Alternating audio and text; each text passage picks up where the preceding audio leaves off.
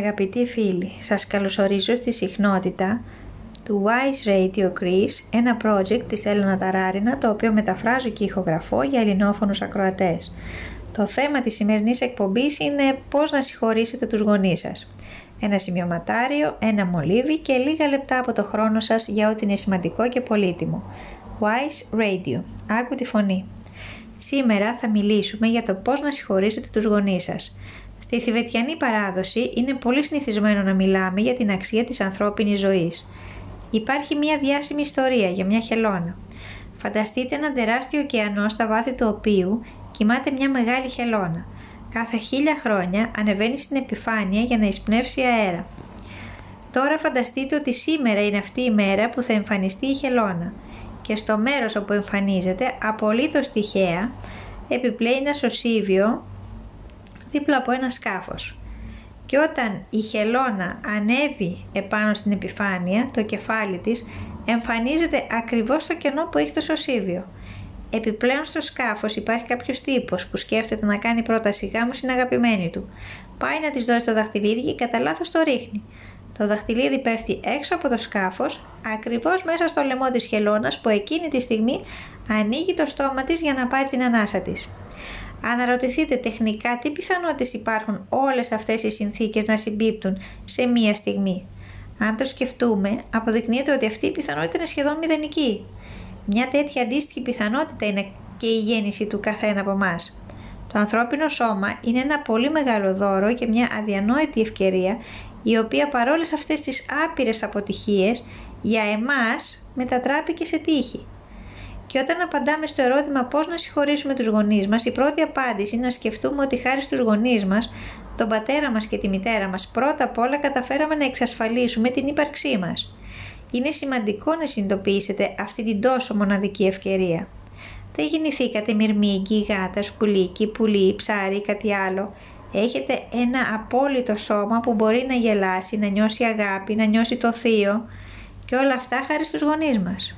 Εμείς όμως τι λέμε; Ε, λοιπόν εντάξει, είμαι ζωντανός. Όμως η μητέρα μου δεν με αγάπησε αρκετά.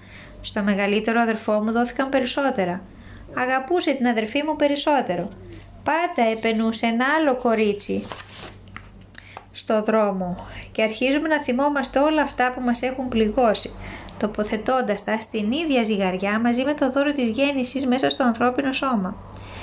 Και έτσι με αυτόν τον τρόπο κάποιοι στέλνουν στο σύμπαν μηνύματα τα οποία σημαίνουν περίπου τα εξής. Η ζωή δεν είναι και τόσο σημαντική, δεν είναι το βασικό, μπορούμε με κάποιο τρόπο και χωρίς αυτήν. Επιλέγω να θυμώσω με τους γονείς μου.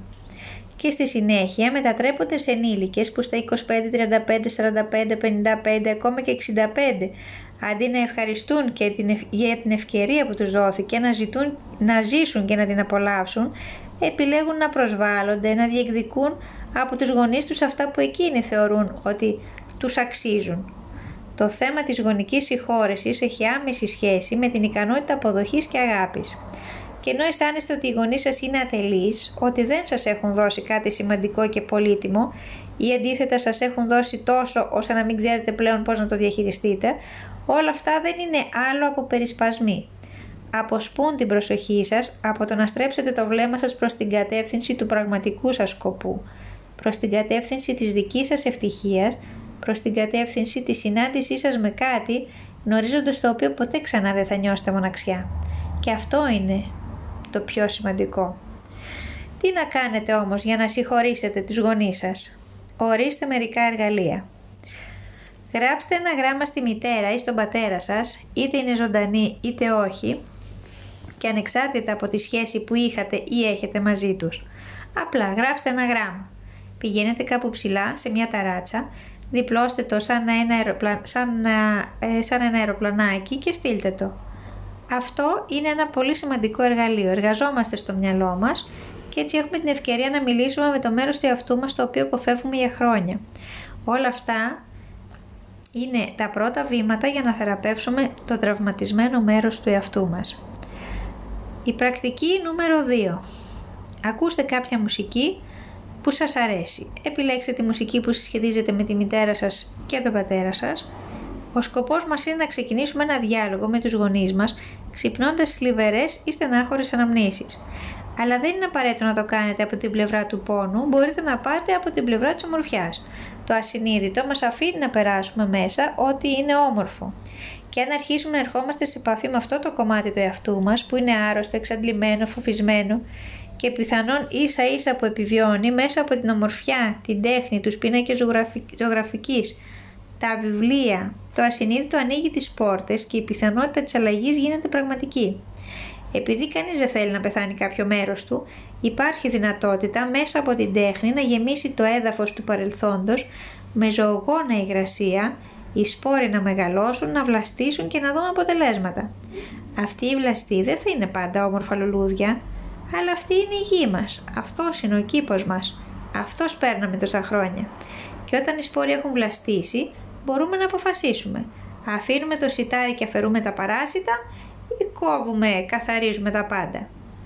Όταν έρχεστε σε επαφή με τον πόνο σας, έχετε αυτή την επιλογή.